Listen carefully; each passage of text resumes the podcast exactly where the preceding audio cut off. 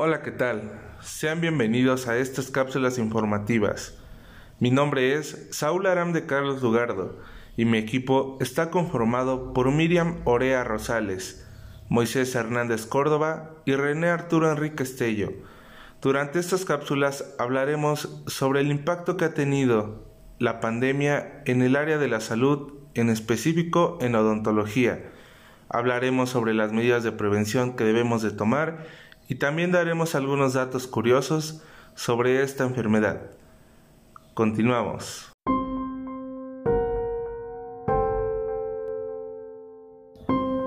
Buenas tardes, yo soy Renato Enrique Castillo y en este tema que es la prevención del COVID-19 en un consultorio dental, quiero hacer énfasis en un punto muy importante que es el riesgo que tenemos dentro de nuestro propio consultorio.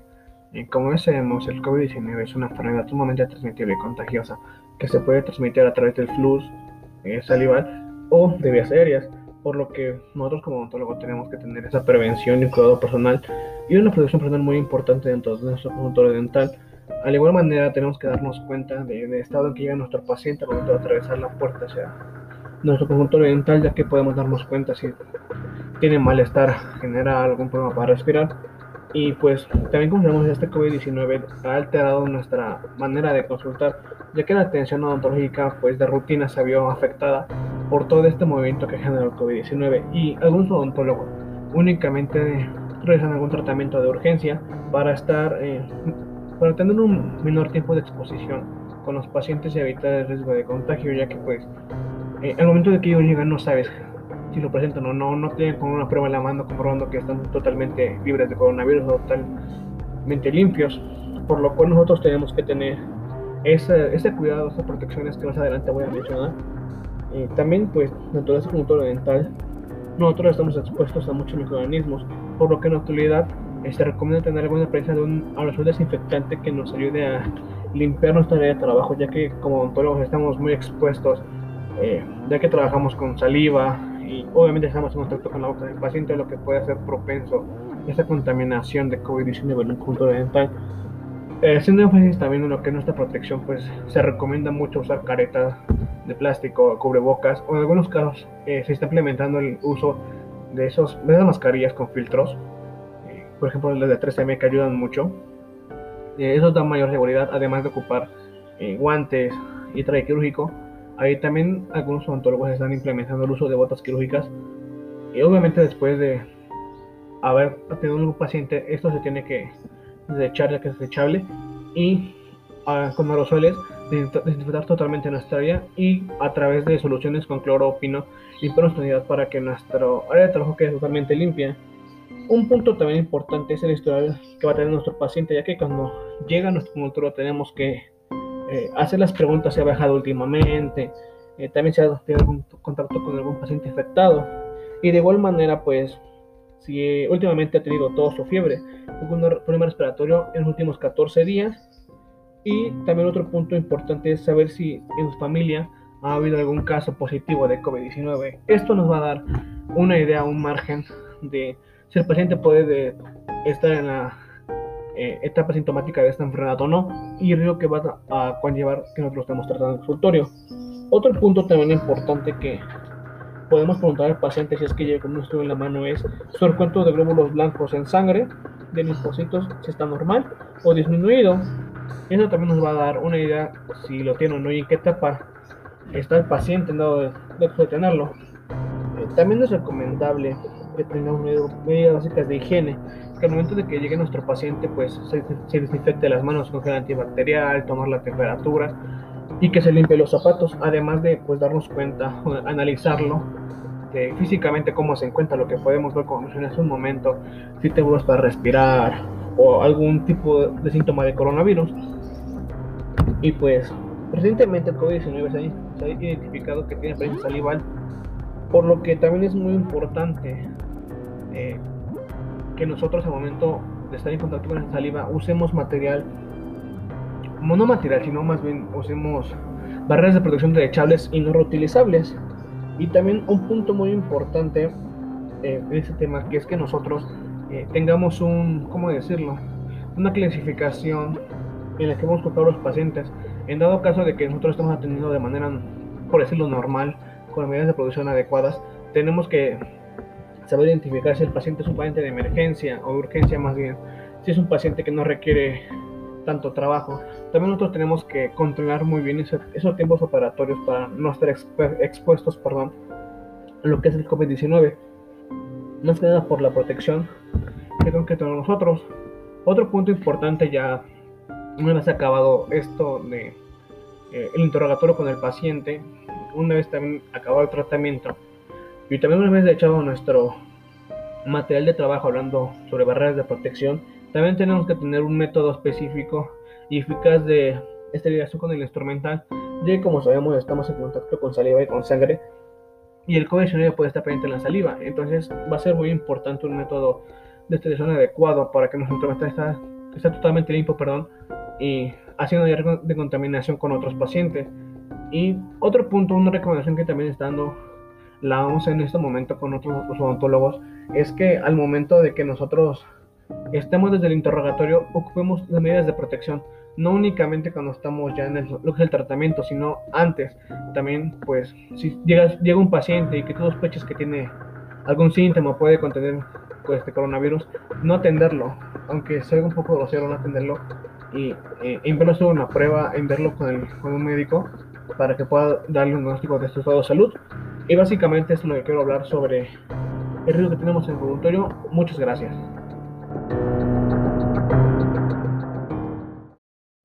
¿Sabías que el coronavirus, o mejor conocido como SARS-CoV-2, es un virus que apareció en China después de que se extendió a todos los continentes del mundo provocando una pandemia? Actualmente, Europa y América son los más afectados en este nuevo virus. Este virus provoca una enfermedad conocida con el nombre de COVID-19. Hola, ¿qué tal? Mi nombre es Miriam Morea y en esta ocasión les hablaré del COVID-19 en el consultorio dental. Bueno, como muchos ya saben, el COVID-19 es una enfermedad causada por un nuevo coronavirus, el cual tiene una morbilidad alta, específicamente en los adultos mayores y en las poblaciones comórbidas. Esto se refiere a las personas que padecen a más de una enfermedad. Aunque esta sea la población más susceptible, no quiere decir que la población joven o adulta sea inmune. El COVID-19 surgió en diciembre del 2019 en Wuhan, China, y se ha extendido alrededor del mundo, causando un síndrome respiratorio agudo severo, el cual es provocado por el virus del SARS-CoV-2. El trabajo en el consultorio dental demanda un riesgo de infección cruzada, siendo necesario así la utilización de protocolos estrictos y efectivos para el control de infecciones respiratorias transmisibles como es el COVID-19. Es por ello que es importante tener presente la sintomatología de esta enfermedad, la cual puede ser asintomática. Esto quiere decir que puede que no presente síntoma alguno, o puede ser sintomático, en el cual sí se presentan signos y síntomas, entre los cuales se pueden presentar fiebre, tos, dificultad respiratoria, fatiga, dolor de cabeza, dolor de garganta, pérdida del sentido del gusto y olfato, dolor muscular, congestión nasal, cansancio, ardor ocular, náuseas, vómito o diarrea. Es por ello que es de suma importancia contar con medidas y protocolos en el consultorio dental, así como al momento de realizar algún tratamiento, para evitar así lo más posible alguna infección cruzada. Es por eso que también se debe de contar con una buena organización en las áreas del consultorio dental para disminuir el posible contagio. Por esta cápsula es todo. Nos escuchamos en la siguiente. ¿Sabías que el cubrebocas es una barrera útil para evitar que se expulsen las gotas de saliva que potencialmente están contaminadas? El cubrebocas se debe utilizar correctamente, sobre todo en lugares públicos cerrados en los que no se puede mantener la sana distancia. No olvides usar el cubrebocas junto con las medidas básicas de prevención, como son la sana distancia y el lavado frecuente de manos. Así evitaremos que este virus se contagie a demás personas. Hola, mi nombre es Moisés Hernández Córdoba y hoy hablaré sobre las consideraciones para los tratamientos dentales. Durante la realización de dichos tratamientos dentales debemos de controlar la producción de aerosoles que pueden ocasionar la transmisión de enfermedades en un ambiente relativamente cerrado. En tal razón, debemos de tener en cuenta los siguientes aspectos. Número 1. De ser posible debemos de evitar a toda costa los tratamientos dentales. Número 2. Debemos de evitar las radiografías periapicales para así reducir la salivación excesiva y el reflejo nauseoso. De preferencia recomendamos usar las radiografías extraorales. El uso de un enjuague bucal debe de ser con elementos oxidativos, como la iodopovidona al 0.23% o peróxido de hidrógeno al 1%, durante al menos 15 segundos antes del procedimiento. Esto nos va a ayudar a reducir la carga viral en la saliva del paciente, tener en cuenta que los enjuagues con clorexidina parecen no ser eficaces para matar el virus. Número 4. Deben usarse instrumentos y dispositivos desechables y de un solo uso siempre que sea posible para así reducir los riesgos de infección cruzada. Número 5. Debemos usar el dique de goma siempre que sea posible ya que esto reducirá significativamente la propagación de microorganismos. Número 6. El procedimiento dental debe ser lo menos invasivo posible. Número 7. Los procedimientos de generación de aerosoles deben evitarse siempre que sea posible. Número 8. Siempre que se requiera un tratamiento farmacológico del dolor, debemos de evitar el ibuprofeno en casos sospechosos y confirmados del COVID-19. Número 9. Los pacientes con signos y síntomas de gripe resfriado deben usar mascarillas en la sala de espera para así reducir la descarga de gotitas y aerosoles patógenos. Número 10. Debemos evitar el uso de la jeringa triple tanto para secar y lavar intraoralmente en su forma de spray por lo que debemos de acudir a, realizar el secado con el algodón. Número 11. Debemos usar piezas de mano con válvulas de retracción para evitar la aspiración y expulsar desechos y fluidos durante los procedimientos dentales. Número 12. Debemos usar una potente bomba de aspiración quirúrgica de aire y agua cerca del diente y una segunda succión cerca de la nariz para que así se puedan evitar la difusión de gotas del aerosol y la saliva. Los ambientes dentales tienen una gran cantidad de superficies potencialmente contaminables como lo es el sillón dental, sus manijas, la escupidera y algunos de los instrumentos dentales que usáramos, teniendo en cuenta que el virus COVID-19 puede persistir en superficies hasta por 72 horas, es importante que se realice la descontaminación de todas las superficies de contacto dentro del consultorio entre paciente y paciente. Para que podamos llevar a cabo la desinfección superficial, debemos usar hipoclorito de sodio al 0.1% o el etanol al 70% o el peróxido de hidrógeno al 0.5%. Otra alternativa para el sion dental es que podemos utilizar un paño suave que esté humedecido con cloro de 2000 miligramos por litro o etanol al 75%.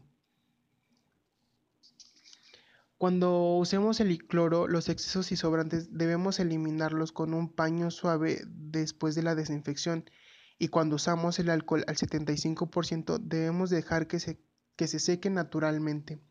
Otro punto muy importante dentro de la ecuación para prevenir la contaminación en el consultorio dental son las medidas de protección personales que deben, que deben seguir tanto el personal de salud como los pacientes. Eh, punto número uno eh, debemos de lavarnos las manos cuando lleguemos a casa o al trabajo con agua y jabón durante al menos 20 segundos. Al igual que usemos eh, gel desinfectante a base de alcohol, ya que si no hay agua y jabón disponibles, las fórmulas con al menos 60% de etanol y con un 75% de alcohol desnaturalizan las proteínas e inactivan el virus. Eh, también tenemos que el uso de los guantes no va a reemplazar el agua de manos, así que debemos de lavar o desinfectar las manos después de quitarnos los, los guantes. También debemos utilizar siempre lentes de protección ocular y máscaras faciales para que así nosotros mismos podamos proteger las membranas mucosas de los ojos, nariz y boca. Al igual que debemos usar bata de aislamiento, guantes, gorro y mascarilla quirúrgica KN95 durante los procedimientos que generen aerosoles para que así podamos evitar el contacto con la saliva y la sangre u otros fluidos corporales del paciente. Debemos de tratar de evitar el contacto cercano con personas que no estén bien, al igual que no debemos de tocar nuestros ojos, nariz o boca si, si nuestras manos no están completamente limpias. Si tiene fiebre, tos y dificultad para respirar, debemos de buscar atención médica temprana y así nos podemos ayudar tanto a nosotros mismos como a nuestros pacientes. De acuerdo a todo esto, se, se llegó a una conclusión en la cual el riesgo de la contaminación dentro del consultorio dental es alto y ante cualquier urgencia del paciente siempre se debe considerar la prioridad del tratamiento a realizar considerando pues todas las medidas de prevención para, para prevenir la transmisión del COVID-19 y siendo necesario esto, redefinir el papel del odontólogo en la prevención y monitoreo de estas infecciones virales. Bueno, eso es todo y muchas gracias. ¿Sabías que la odontología es una de las ramas más afectadas en el área de la salud, ya que estamos en contacto directamente con boca en los pacientes, lo cual nos hace más vulnerables a contraer este virus? Es importante el uso de cubrebocas, mascarilla y gel antibacterial, tomar la temperatura a tus pacientes antes de entrar al consultorio dental. Así evitaremos contagiarnos. Cuidémonos y cuidémoslos a ellos también.